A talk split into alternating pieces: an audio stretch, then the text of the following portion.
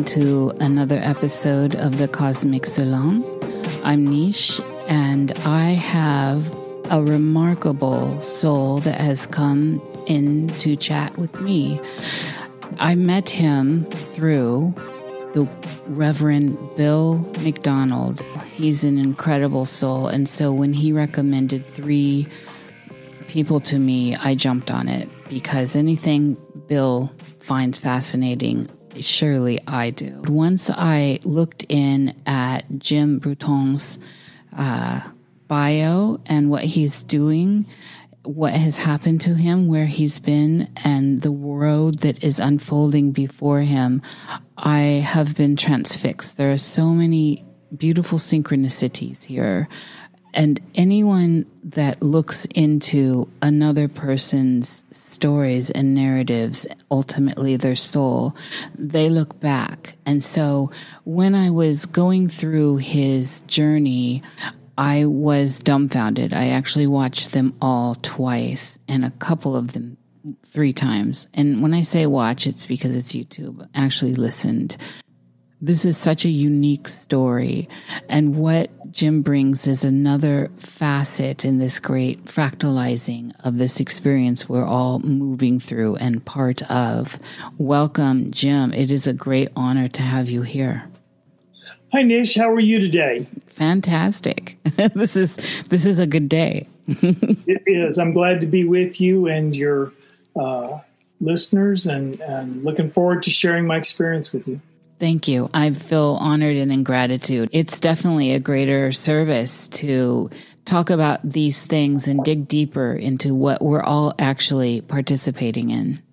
Exactly, it really is, and I think that's the biggest driver after you have an experience like this is finding opportunities to share it so that we can all compare notes with our journey and see what we share and what's different and just kind of help each other keep moving forward. Yes. Let's look a little bit at your bio before October 6, 2016. Of course, this is the Cosmic Salon, so I'm not hung up on all the wonderful accomplishments so many people get tied down with. And that's what's great about your telling is we're more than this. And I am constantly driving that home. But you have really, really some remarkable stuff behind you. Well, I've been fortunate. You know, like you say, if, if we sort of stand back from all of our accomplishments and we look at it with a, say, from a higher perspective, I think we can see better how it should fit into our lives. And when I look at all the things I've done, which I can rattle through in a moment, really I can take it back to when I was a child. You know, I was a very curious child growing up in the 60s. Like a lot of little boys, you know, I was looking at all the popular mechanics, getting excited for the when we were going to have the flying saucer in every garage or use a mm-hmm. jetpack to go to work or go to the moon for tourism in the year 2000, which was still far off. Uh, yeah, right. So you know, but basically, it was science fiction, and, and one of my favorite books back then was called "The Infinite Worlds of Maybe," and that's a great tie-in between what was then science fiction and what today is quantum mechanics. Yes. So that was a big part of my imagination. Another one was I like to watch wildlife programs on television. And I remember literally sitting there watching on a black and white TV, sitting on our kitchen table. And I asked, How do I do that for a living? And a mentor of mine one time told me that was as good as a prayer. And then my father became a pilot in the 60s, and I fell in love with aviation. But it was really old vintage aviation, like just before World War One and around that period, because to me, the, the aircraft at that time were just works of art with their wood and their metal and their copper, their brass, you know, just everything about them and to me, like flying is still magical, even though I perfectly understand how it works. But back then, I think it would have even been more so. And the long story made short is that of the dreams and visions these interests engendered, I've gotten to realize pretty much every one of them in my life so far. Yeah, that's what's remarkable when I was uh, diving into your story a bit, you really had this ability to manifest and follow your dreams. That's a struggle. A lot of people have a hard time getting to that point. I think a lot of it is just stay curious, believe in the dream, just don't take no for an answer. It's really that. And obviously, so many of our choices in life are ones that make us go left or go right. And sometimes, you know, we have to put our childhood dreams on the back burner. And for a time, I'd say I did, but I never forgot them. The first of these, I believe I was able to realize, was going to live in Africa and learning how to make wildlife films. And that's a very holistic experience. It's not like going to university and getting a degree in film studies. This is like knowing how to fix a Land Rover that breaks down in the middle of the desert, how to conserve your water, how to read animal behavior, how to really be one with nature out there. These are things that would be very hard to teach in uh, in a college course in a very comfortable air conditioned room. Yeah. Uh, yeah. And but but anyway, you know, I, I, got to go live in southwestern Africa in a country called Namibia, which means the big nothing, and it kind of is about two people per square mile. It was a very desert type of African landscape, but it was just beautiful. And I truly enjoyed my time there. And what I got to do was work on films for a lot of different companies, and it eventuated with winning an Emmy for my work with National Geographic. And that was really cool. And it was right at that very moment that Disney had sent out a team to do some uh, location scouting, again, out in the middle of the desert, 300 miles from anyone. And while I was standing there filming a sunset on a really tall sand dune, uh, they drove up near me and they pulled out a bunch of cases, unfolded a flexible satellite dish. And the next thing I knew, they had a telephone handset in their hand and they were talking to them back to their studios in LA live. And I was thinking, wow. And I asked, what is that? They said, this is a satellite telephone. And of course, as most people in the media, especially today, because we have so many technology tools at our disposal, we're always thinking of a way to use uh, emerging technology to help us tell our story. You know, what can I do with my story if I had this tool? So I asked, has anyone ever pushed video over system like that? And they said, we don't know. I tell you right then and there, I knew I was going to figure it out. And I was. It took me a couple of years to really resolve it. And for a while, I was the only person who could do it. And of course, that meant um, I could travel to more places in the world, transmitting live video from places that were formerly impossible. You just couldn't haul a satellite dish into some of these places like the Mount Everest or the Titanic or things like that. And so I, I did get to go to all these places, all seven continents, the Titanic, North Pole, Mount Everest, a bunch of war zones. So this was employing that part of the dream that loves science fiction. You know, like yes. let's take a TV truck and shrink it into a backpack. yes. so when you saw the phone, what year was that? 1993. Okay. Yes. And what's interesting is I saw it, I just knew right away, wow, wouldn't it be cool to go live from a, a, native village or a water hole or something like that live into the World Wide Web. And the World Wide Web was only created in 1993 as well to give some organization to the internet. So I just saw the possibilities there to go live into schools or into you know people's homes and share the adventure with them in an interactive fashion. So that was pretty cool. I was able to further modify my little satellite system I invented to work with telemedicine and I was a lecturer. I became a lecturer at Yale University School of Medicine in telemedical applications. And I was able to integrate a bunch of really cool medical devices that were destined for the space station. And we went to Mount Everest two years in a row to test them in really harsh conditions. So it basically just it was it's been a wild ride the entire way. Were you always technically inclined as a child? I think it's more about knowing where you want to go with the technology. Technology for technology's sake, I'll just say that would be hard to learn. But if you know where you want to go, by intuition alone, you'll know what technologies could be employed to get you there. And for me, like I say, I just wanted to basically take what I was doing and uh, as far as filming to film or tape and say, I'd like to go live with this. So it was just sort of how do I connect the dots between the camera and the viewer that gets me there. so it was just a matter of knowing what I wanted to ask. Because, you know, when you sit down and, and you talk about things with people, and sometimes the concepts are still ambiguous, people will say, okay, what is it you want? What does success look like? And once you know that, you can work it backwards from that end state to what you have now, what you know is emerging, and what you still need. And so that's how we broke it down, and it really did work out. And it's an interesting shift into being a war correspondent, I think. well, it's interesting. You know, it's funny. I, I made a joke about it. Is the dot com bubble burst around 2000, and I could see it coming. The only people left with any money to pay me to run around the world with my system were the major news agencies like, you know, NBC and you know, here in America, NBC, ABC, CNN, and all that. So I did work for all of them and that was great. I sort of settled on NBC News because of its proximity to where I live in Connecticut.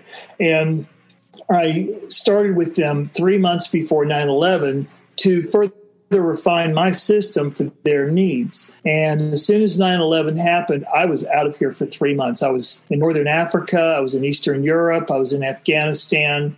Came back for three weeks to celebrate the holidays, and then I was off to Southeast Asia to chase terrorists there with the uh, special forces then that certainly fed into, of course, you know, when we went to Iraq in 2003, it was just sort of being in the right time at the right place to get out from behind the camera and be in front of the camera. And that's how my uh, correspondent days began.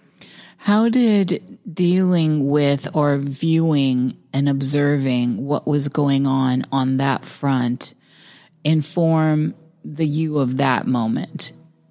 It's a really great thing you say that I feel like I was pretty detached. I mean, I was embedded with the United States Marines, and they were a great bunch of guys. I really enjoyed my time with them. I mean, one time we were in this firefight for about three and a half hours, and we we didn't have cover uh, on all sides. But I just remember feeling very peaceful and kind of one with the universe. And I asked somebody, one of my mentors later, about that. I said, you know, by all rights, I should have been scared to death, but instead, I really felt peaceful. And they said, Oh, I know why. I said, Why? I said, Because in that moment, everything is true. Yes. Meaning, it was the kind of situation that had such intensity around it that it was hard not to be present. And when we're fully present, that's the kind of peace we have. When you're confronted with very much the nowness of life and death in those situations, what was your connection at that point to the idea of death? I felt like I'd made my peace with it, and that that there's a certain you know sort of fatalism to it. Like on the day that it comes if i don't go looking for it it's going to come looking for me.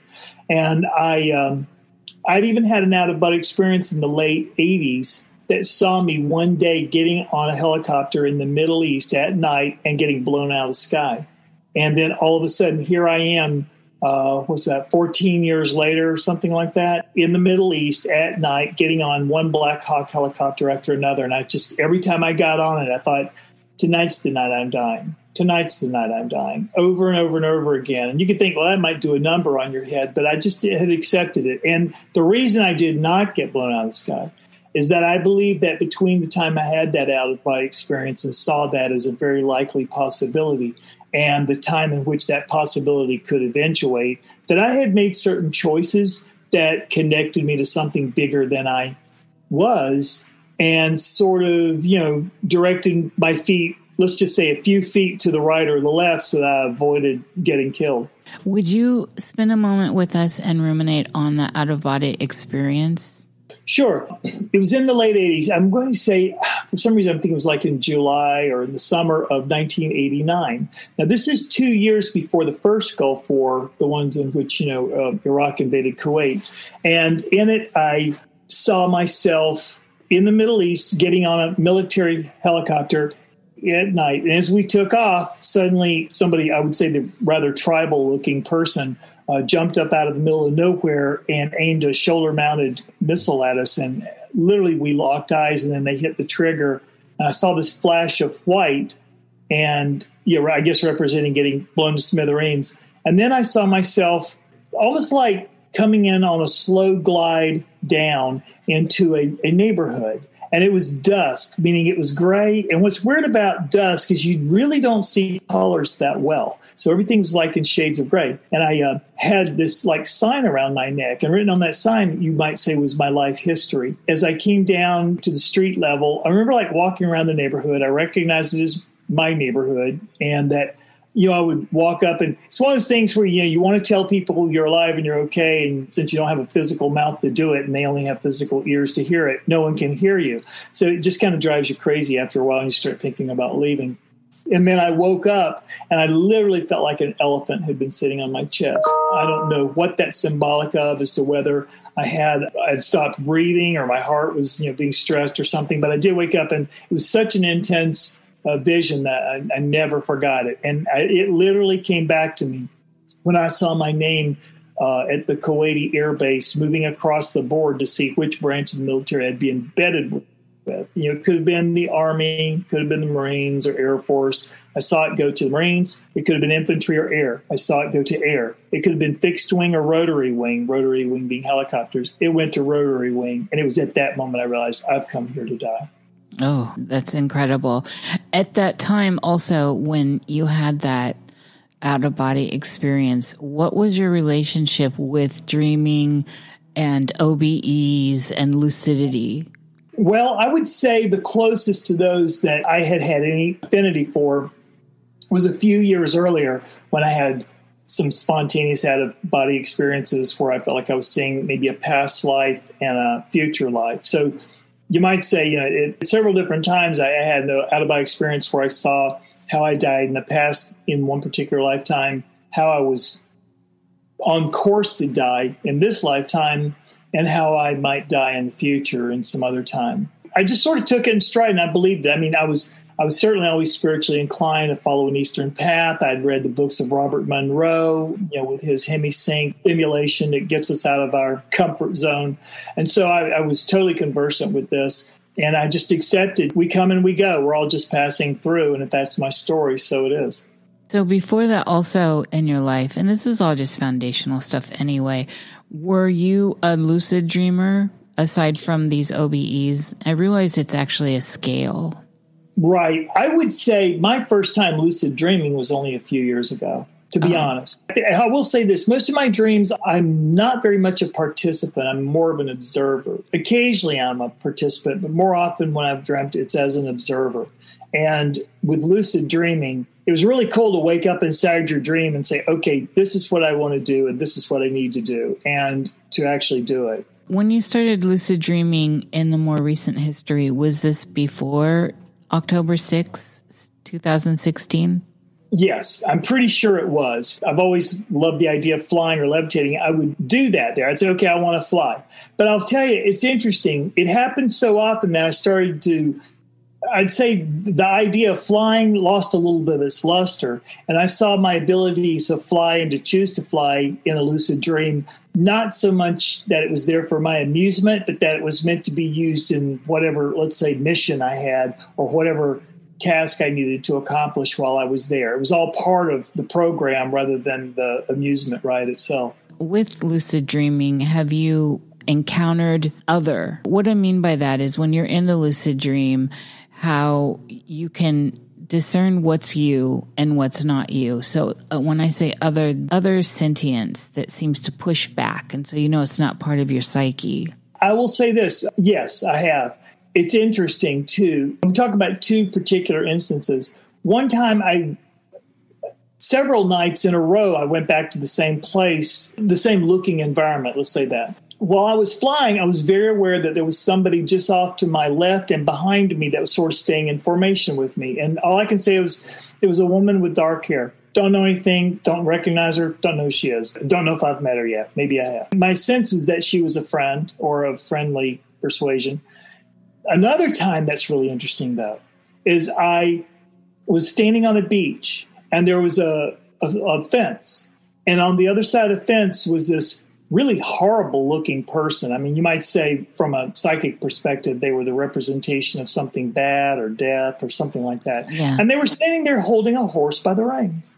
And I just looked at them And I just sort of willed myself to levitate up basically six feet over the fence and then come down on the side, side stand right next to them. And this is at dawn on a beach.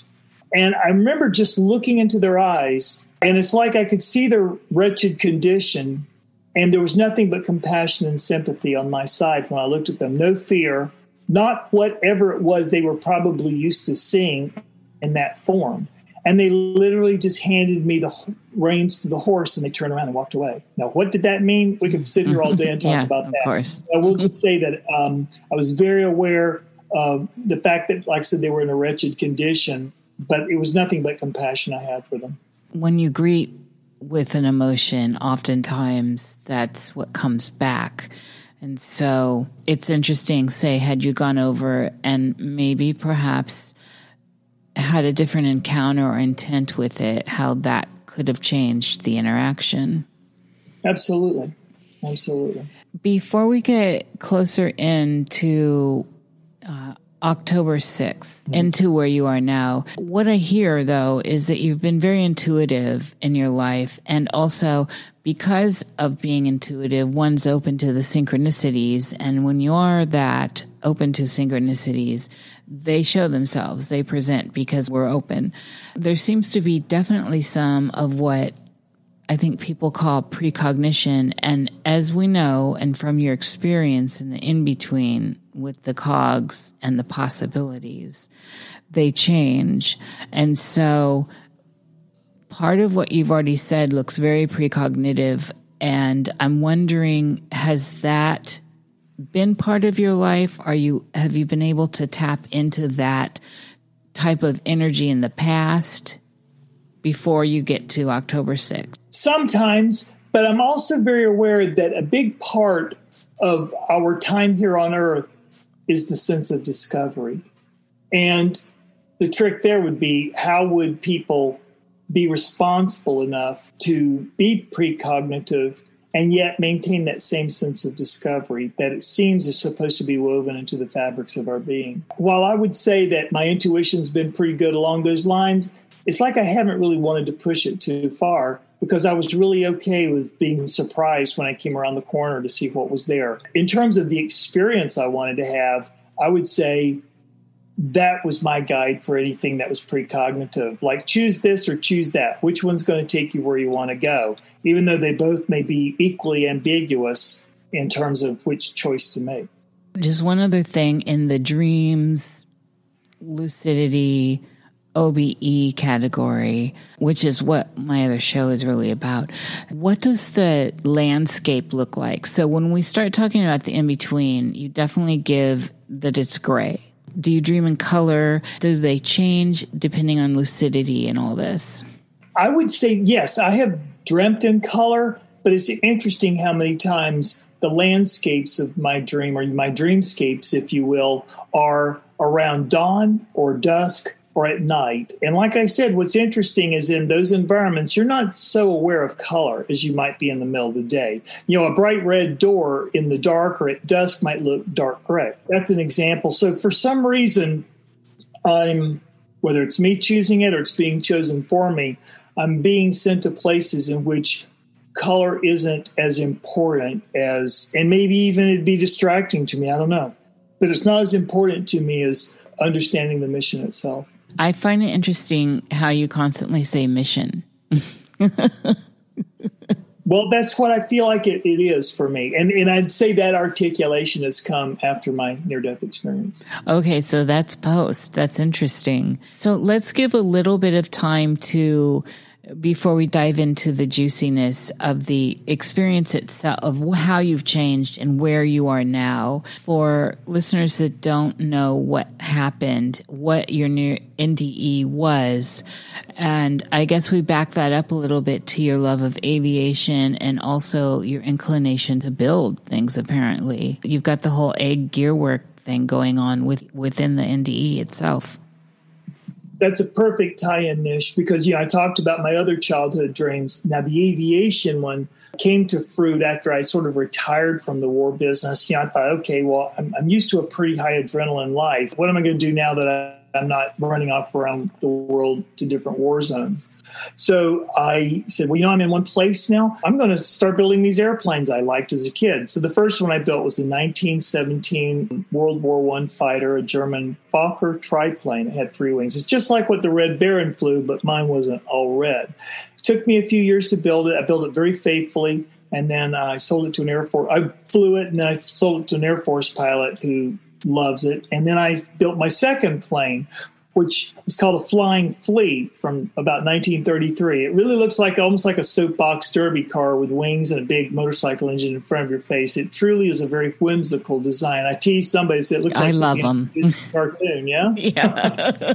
Seriously, I mean, it really was cute, and I I took it up for its first test flight on October 3rd. I did not really like the way it handled, but it was fine. I got it down on the ground, and both the pilot and the plane were in reusable condition.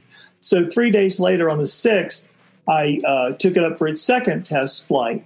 And it was on that test flight that I lost my engine, and I did get it restarted, but there was no way I was getting back to my airfield because of the early uh, aviation design. It wasn't very clean aerodynamically. So when you cut the power, it's not like you had a great glide ratio. It came down pretty quickly. So the only place left for me to aim for was a lake at a nearby Boy Scout camp. And I say a lake because the front of the plane curved up, kind of like a boat. And I thought, well, you know, I'll just come down and just coast right into the water like a boat and get out and swim to shore. It's an open cockpit, no problem. Well, I came down pretty high, you know, pretty fast. And so when I came into uh, very close to the earth, when I came into ground effect, which is extend your glide, I missed the bank of the lake and I flew right into all the tree trunks right at the edge of the lake came to a stop very short distance. My plane just instantly was turning into matchsticks all around me. When I stopped crashing, there was no aircraft left around me. I was just sort of seat belted to the part behind me. I broke all my ribs, ruptured both lungs. My right leg had multiple fractures. I had a hole in my back from the battery breaking loose of the engine and hitting me at, again, about 70 miles an hour. And uh, luckily, luckily, there was a, a, a, man fishing nearby who saw everything, and he was able to run over and prop me up so I could gasp for air since I didn't have any lungs. And he called 911 and they flew in a medical helicopter for me. Did you get in contact with him after? Yeah, he came to the hospital to see me. He's been to my home to see me. In fact, one year later, after my crash, I went out to where I crashed. I wanted to just go and kind of sit there and meditate and just get the vibe of the place. Yes. And when I got there, I, I actually called him on myself. I said, Hey, I'm out here where I crashed. I, I, know I'm probably only within 30 feet of it. And he guided me into exactly where I crashed. So that, that was a kind of an interesting phone call. But uh, he, he's a great guy and we do stay in touch. He saw it all, correct? He saw it all. And if it wasn't for him, I'm sure I'd be dead because flying up underneath the tree canopy to hit the tree trunks meant I was invisible from anyone flying above trying to locate me. So, you know, by the grace of God, he was there that day. Oh, yeah. Back to that synchronicity. So, is he the one who filled you in on those details? Because I know that you you just left at some point after the engine re- you tried to restart the engine and if I'm correct here, in this, what you were telling on YouTube was you have no memory of crashing.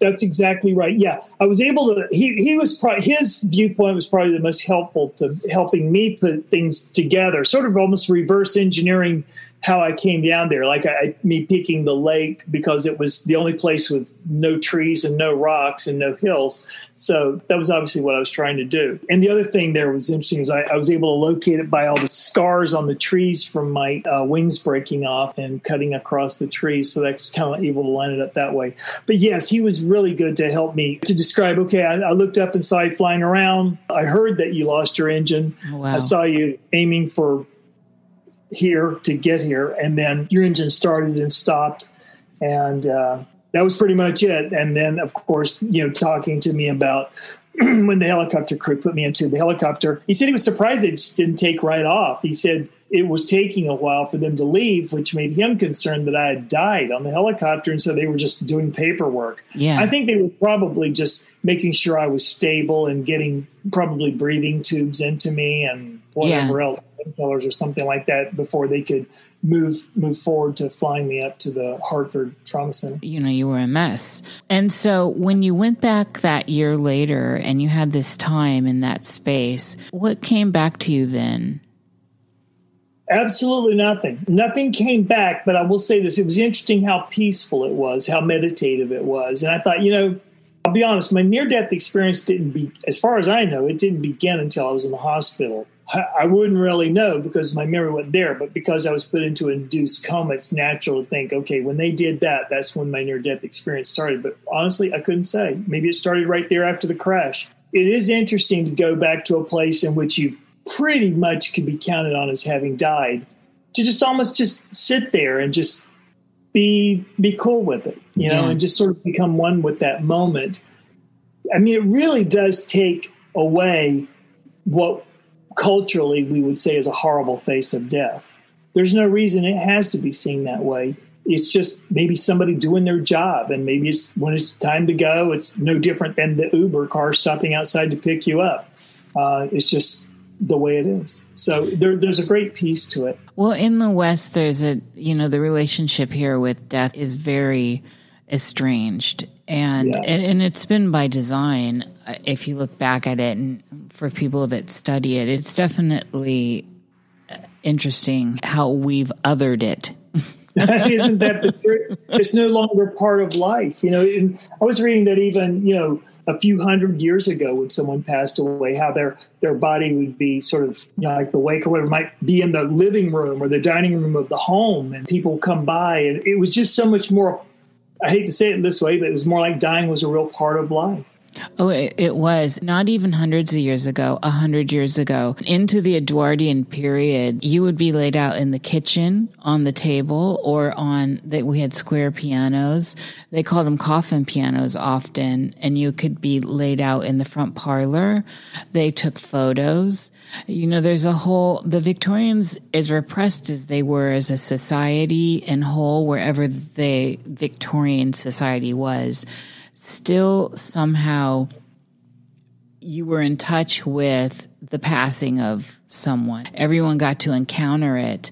And it, I think, really more towards the 19, like once we started getting in the 1920s and definitely up by the, up to the 50s in the modern era, you know, we were, it was pulled away. Kids didn't get to see the right. dead and uh, in photographing wasn't as common. It was still happening. I mean it still happened it still happens but it it was waning.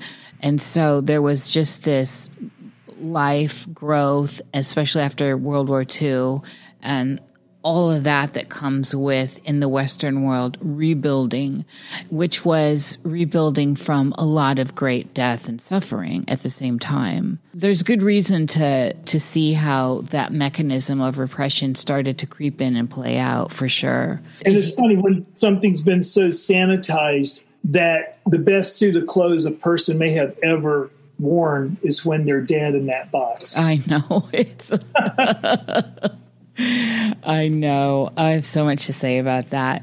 So eh, then I think it's a good time to move into in between. I want to touch on some things that I found before I start really just going wherever you go. There are several things you said that just stuck out, and I am familiar with this sentiment. I've had my own experience, so it's where there's a relatable aspect here. But when you said the ruthlessness with attachments and dying attachments, I really, you know, that just really hit home. And it's such an important concept because no matter what, the million, trillion, billion, chameleon roadways we take, we all end up at that gate it's this infinite po- amount of possibilities, but we all end up at that gate, at that cowl, if you will, and we pass through that. And so when you came back, the idea of attachments, how did that actually shift for you? And what was the process from, say, the beginning of coming back into your life with attachments and processing what had happened to where you are now with the idea of all that? You've covered some really important phases there. One, the, the near death experience itself. And then following that, as you're sitting there wondering, what the heck was that all about? And you have some people telling you it was a hallucination. And then you have some of the after effects of blown light bulbs and computers going crazy that tell you it wasn't a hallucination. And then after that, getting into the integration phase that copes with what's next. So you, you just hit the great range there. Um, I would say, as far as detachment, it's interesting. My first experience with detachment was I, you might almost say it was an echoing influence after my near death experience. I was laying there in the hospital uh, with this near death experience cycling over and over in my head, with each iteration adding greater depth and greater emotional impact and everything. And I'm thinking, what was all this about? Again, as you know from the way it looked, it's quite strange. And you know, why would you make up something like that? To, you know, as far as its looks. And at some point, uh, the representation of alcohol was removed from me and it was suspended in there in front of me. And it said, and that, now I'm not alcoholic, but I, I, probably did enjoy, you know, my rum and coke at the end of the day or whatever. and it said, what do you want to do with this? Do you want to take it with you, meaning into your future, or do you want to leave it behind? It said, if you want to take it with you into your future, I will carry it for you. Mm. If you want to leave it behind, I will remove all your attachment to it. It will be as if you never had a drink and it will have no pull on you. And I said, Oh, well, let's just leave it behind. And it literally said, All right. And it just sort of disappeared from view. And I've not had a drink since. Never think about it. It's like I never did it and it has no pull on me whatsoever. At some point there, it said, Always live life in celebration of the individual spirit. All the force of will you'll ever need is found in the art of letting go. For no one no thing can stand before the brilliance of a truly naked soul. Mm-hmm.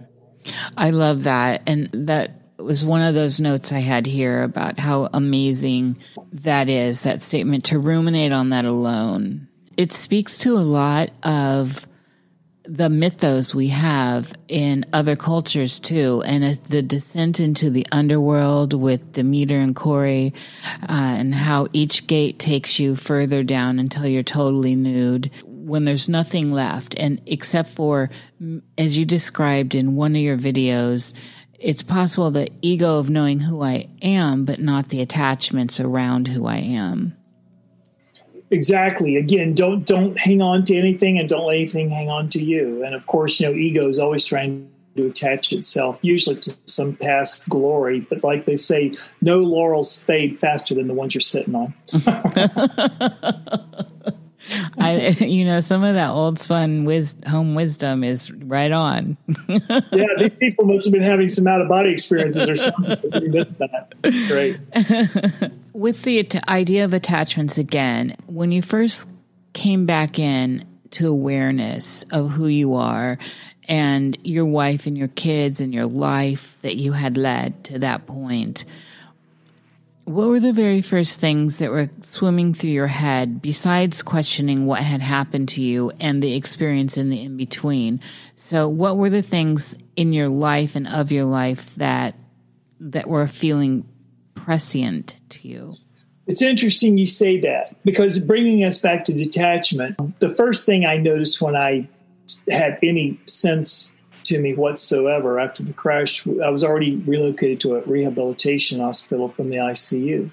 And taped to the wall was a photograph of me in northern Afghanistan, standing with some tribal guys, smoking Cuban cigars, you know, 50 caliber machine gun belts everywhere. I mean, it's like a real perfect match.com photo. You know, there's a boy, boy right?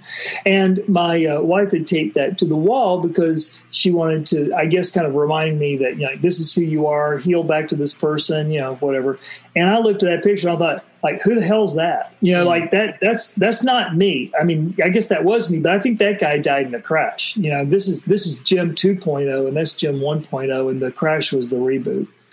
And I remember just sitting there looking at it, thinking, you know, I, I, have no affinity or identification or attachment to that person whatsoever. Of course, people would walk in, see the picture, want to hear the story. So I was telling kind of over and over again. And then I realized I was starting to tell the story in a way that invited them to share their own experiences because I was really getting tired of telling the story. I think that sense of detachment to what someone else thought was the best version of myself made me reflect on the what I would say was the best version of myself when that and that was upon dying. You know, on the other side, kind of like getting um, the crap kicked out of me with my experience, um, which is fine. I um, I would say that was the best version of myself because you know we love we don't love the heroes who are born with silver spoons in their mouths. We love the heroes who get knocked down over and over again and they just keep getting up because they don't take no for an answer. And sometimes they only get up because they'll starve if they don't. And it's just, we can all relate to stories like that because we have so much challenge in our lives on a daily basis. So, um, I would say the next thing that really started to surface was I had an excellent nurse in the morning. Her name was Jen and I finally asked her one day, I said, Do you mind if I just share what's going on in my head with you? She said, No. And she was really quite interested. I realized, you know, before that, she enjoyed just kind of hanging out and talking about things. And I told her my near death experience. And somewhere in here, she started to cry. I said, Why are you crying? And she said, Because I don't want you to die. And I said, Well, you're a nurse in a hospital. You see death all the time. And she said, Yeah, but you're magical. Mm. I said, Well, how so? And she said, Well, everybody here is very busy. And they may get 15 minutes of their doctor's time a day. For some reason, you have three to five doctors in here for up to an hour and a half. I walk by listening in, like, what are you guys talking about? And you're talking about all sorts of things other than your medical case. And one has wants you to be in business with them and has you on international conference calls with your leg up in the air in its cage, uh, you know, trying trying to put this business deal together. And she said, I've never seen anything like that. So I'd say that was my first revelation about empathy. Empathy is a common, you could almost call a side effect or after effect of having a near death experience. And certainly, I, I, would say it was the ability that was forefront in my mind and obviously in front of my eyes. when you think about who you were and who, who you were before the accident and all that, how much of an empathetic person were you? Were you in touch with that? I think I was pretty well tuned in, but let's face it, a big part of living life is wanting to realize our desires and avoid the things we don't like. So it's very natural, especially once we hit puberty, to start projecting whatever our unfulfilled or uh, emerging desires are upon the world around us. And I mean, it's easy to test go onto a dating website, find someone who's attractive, and ask them and said, "Hey, I just want to ask you a question. For example, if I were on a dating website and I saw an attractive woman, I said, "Listen, I'm, I'm not interested in dating, or maybe I'm whatever, but you're attractive. I just want to ask you a question.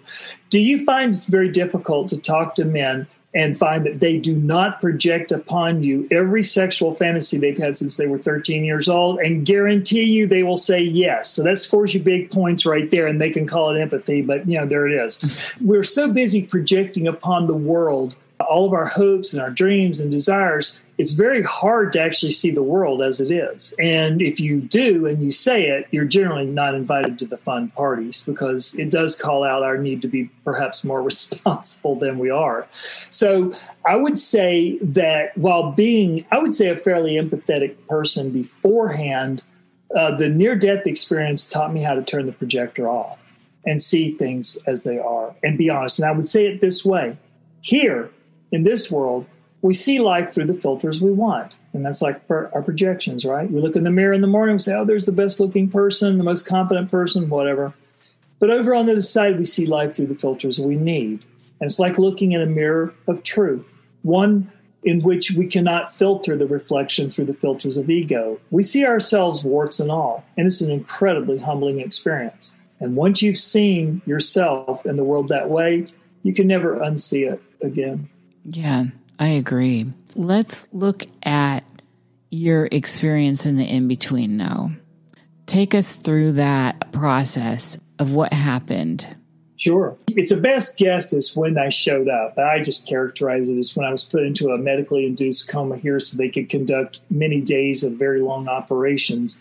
That's when my near death experience started. Whether I'm right or wrong is really immaterial, but if I were to say about when it happened, that would be it. I would characterize that was way for the entire week they had me under. What happened was in contrast to a lot of near death experiences where people travel through a tunnel for me, it was like being teleported. Boom. Suddenly, I am high up on the terrace of a tall building. Everything again is gray.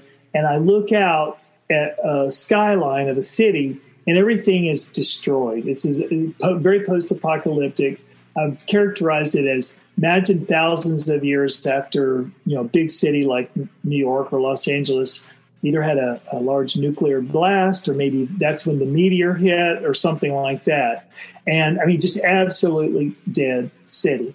And hovering above me were these incredibly huge storm clouds, uh, like they were just ready to cut loose with uh, the mother of all storms. And as I was taking this all in, there was no emotion whatsoever, just acceptance. This is what I'm seeing. And all of a sudden, I was hit by this wave of nausea, just went right through me doubling me over in pain, focused around my stomach. As I did that, I said, I don't think I can stand this. And when I said that, to my left, I heard this light clacking noise, like the clacking of gears or something. And I looked to my left and I saw a large egg shaped structure made out of open lattice work. So there was plenty of room to look through it to the other side, but the, these bands of, I don't know if it was metal or what, uh, basically formed a very tall egg, again, about four stories, 50 feet high.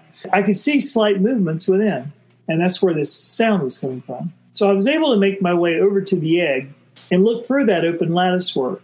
And as I did so, I could see the things that were inside and they were a special kind of gear called a sector gear. And when we think of a gear, usually we imagine like a little circle with some little teeth all the way around it. You know, they spin around and make things move. Well, a sector gear is a partial arc of that gear because it's designed to sweep back and forth, meaning there's a beginning, a middle, and an end to its motion. Well, that's what these were. And they were uh, sort of freely suspended in space in a seemingly uh, uneducated, I could say, uh, chaotic fashion. And what's interesting is they were moving very slowly as if they were in idle mode. And some would just pass right through others, like a ghost. And some were more definite than others, more like uh, in focus. And yet I would say they were all slightly out of focus. And, and I'll tell you why I think that's the case in a little bit. But when I looked at them, whichever one I looked at, whether it was in focus or not, uh, uh, like a video feed would play in my head of their representation. And that was very clear. And to give you an example, uh, like I might look at one and I see myself in it, but as an older man. I might look at another one and I see my children now with children of their own. And at some point I realized these are all events in my future. I'm not seeing anything from the past or the present, only from the future. And at some point, I, um, you know, was one, I think I actually said, you know, what is this? And, and that's when a disembodied voice joined me and stayed with me the entire duration of my experience. And I, I remember saying, you know, what is this thing? And I said, this is the future birthing into the now. Like, this is the process of becoming. What happened is I, I reached in and, um, to see if I could touch the gears. And one brushed by my hand and it made me nauseous again. So reflexively, I grabbed it, pulled it through the lattice work, and threw it out. When I did that, all the gears started spinning again. And I said, What's happening now? And I said, Each gear, and this is what I think feeds into the fact I couldn't focus on any one of them except to varying degrees. It said, Each gear is the probability of a thought, word, or action in your future. Your destiny is resetting itself around what is not meant to be, what you have removed. And so, in realizing that these are probabilities, I think that's why they were out of focus. And I think the degree to which they were out of focus could either be represented by how far in the future they were or how uncertain they were in terms of their eventuation. Mm-hmm. Uh, it could be that something that was, you know, dead set certain to happen was like more clear than anything else. And so I said, Well, how did I know I could do that? How did I know I could remove, reach in there and remove the gear? And literally asked me, Why else are you here? And I said, well, I have no idea. I don't even know where this place is. And that's when it said, You are in the in between. I said, In between what? And it said, Everything, the impossible now between the past and the future. And then I probably had the most perplexed look on my astral face that I could. I said, What is that? That makes no sense. And it said, It's impossible in its short duration. Yet here you are standing inside the eternity of a single moment. And then it challenged me. It said, Do you remember the world to which your body belongs? And I tell you right then and there, Nish, if somebody come up to me and said, if you stay here any longer, you can't go back, I would say, go back where? To your family. What family? Mm-hmm. I had no attachment to this place, no memory of this place. And I think that's also part of being present. Yeah. And yeah, and it said, you now see the truth and how the past is dust. And I said, okay, well, why do some of these futures that I touch cause me pain and not others? And it said, you know, all choices have unintended consequences, you know, some unfortunate and some not and the pain each brings is your God. Of course, that begs the question of why I didn't see all of them so well, but I could feel them. Because imagine you saw yourself winning the lottery and winning millions of dollars, but maybe you also become the biggest jerk that ever lived. Well, why don't we just show you what the pain of that decision would be rather than arguing out that you promised to be good if you win? Because yeah. we don't have all the world's time here to do this. And and again, it's pretty humbling. So I even asked, you know, where are the gears that feel good? And I said, you're not here to feel good. And again, it's not threatening. It was just like you're on a mission. We have a certain amount of time, and by feeling good, you're grabbing the wrong gears. You need to be grabbing the ones that cause the pain. So we can basically stack the deck improve your future choices, and get you where you need to be by presenting you only with the choices that are to your spiritual betterment. So basically, the process of me being there for this, again, period of time I was, was to search around inside the egg, find the gears that hurt, get throw them away and get rid of them just basically clean up my future and at one point i actually saw this growing pile of gears and i said it's starting to look like if i don't have a bad future, I have no future at all. Am I going to die sooner from doing all this? And it said, you know, your destiny has to fit itself around futures that aren't meant to be. And then said something really cool. It said, your number of breaths are already counted. I will worry about your last one. And I said, I don't, I don't know how comforting that is. said, well, eliminating bad choices doesn't mean you won't make wrong ones. You won't know they're wrong until after they pass. Since right and wrong are variables over which you have no control, the answers to what come tomorrow are a waste. Better is to understand the beauty of how everything fits and refits together. And that's its way of saying there's a plan, there's a grand design, trust in it, find your place in it, and just sort of surf that wave. And at one point, I said, you know, so what am I missing here? Because, you know, obviously this, this thing is much bigger than I can really understand. I said, what is clearly before you?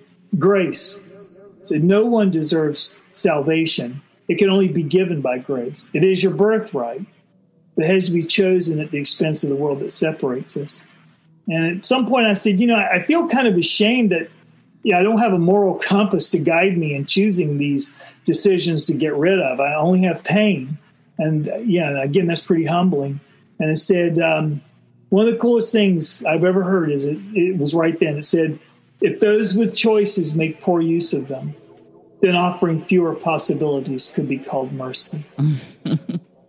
I know, right? Talk about getting your butt kicked.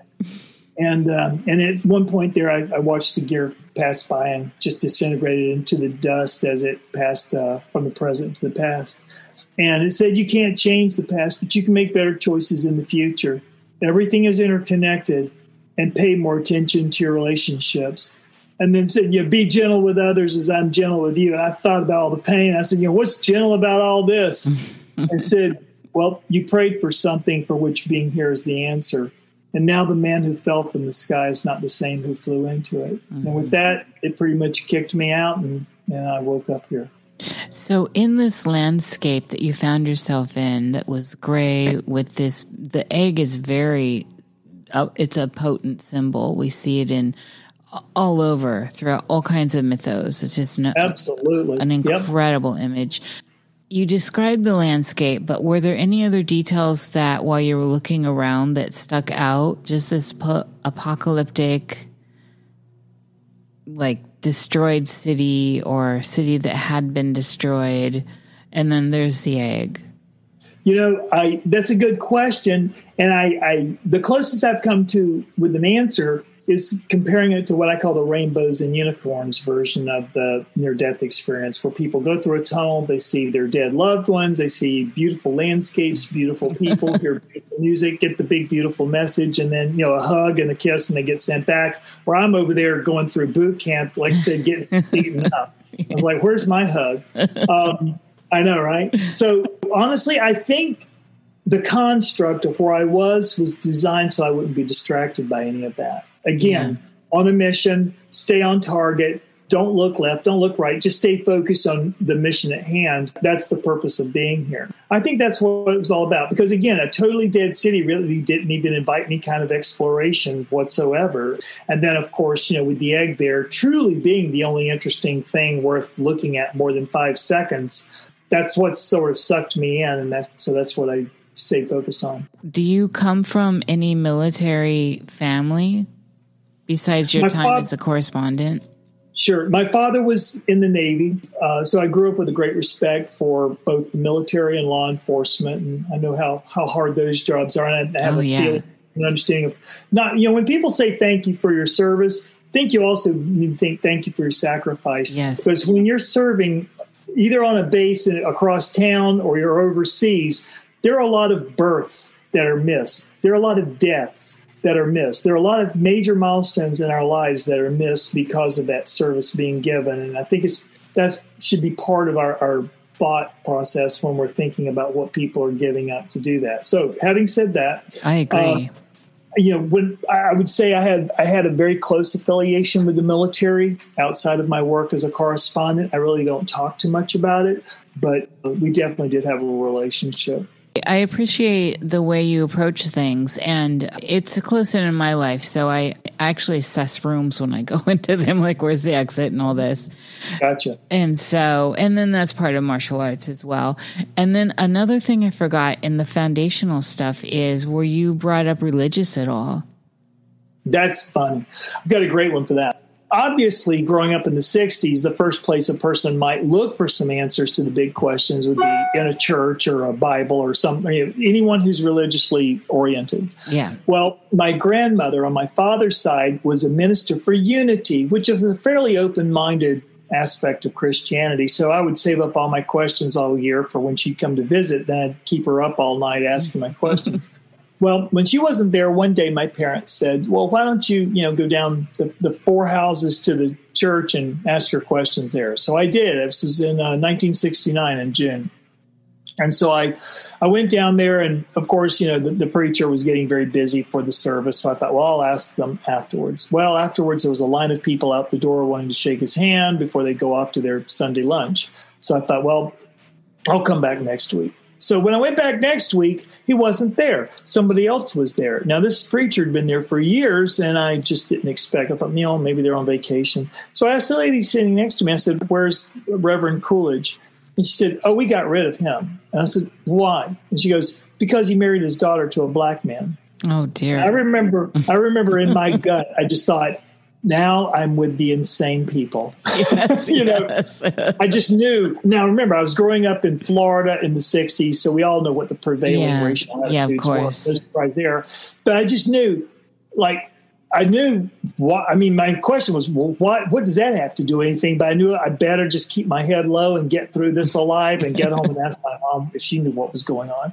So I, I sat there for the entire service. Now I found out from my mom said, "Oh yeah, they they did. I forgot to tell you. Sorry."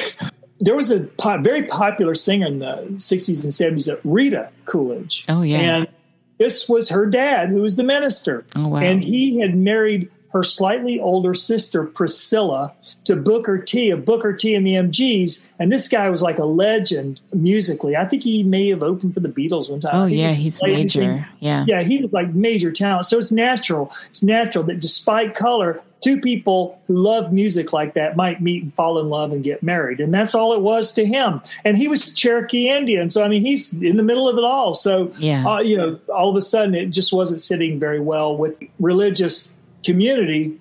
And I think it was on that day that God was saying to me this I'm glad you're asking questions about me. I'm glad you went to church to see if you can get answers, but I'm going to tell you right now God made man and man made religion. Yes. If you walk the ways of man, you're going to come out with more questions than you walked in with. But if you walk with me, we're probably going to color outside the lines a lot of times. And where I don't give you answers, I will give you understanding. And that character, I would say that characterized my relationship with God ever since 1969 to right now. Oh, I love that. So how did you find your way and and I get this from watching your videos. I love the videos because it looks like you have a beautiful altar behind you like with a crystal ball and all that. Yeah, right? Which I have. I love my crystal balls. But how did you find your way into the eastern section of things? Well, you know, it brings us right to where I left off my last story about going to church. Let's face it, the late 60s, that's when people were starting to hear about ESP or uh, yes. uh, psychic powers or you know eastern the eastern religion take on things you know maharishi mahesh yogi and the beatles and things yes. like that. And so as a, again as a very curious person whether i was curious about airplanes or wildlife or whatever um, it was natural to take that same curiosity to getting my answers about god. So seeing that religion wasn't going to do it for me i started or at least western religion i started turning my attention more to the east and over the next few years, um, you know, I would just talk to whoever I was talking to about what my particular inclinations were.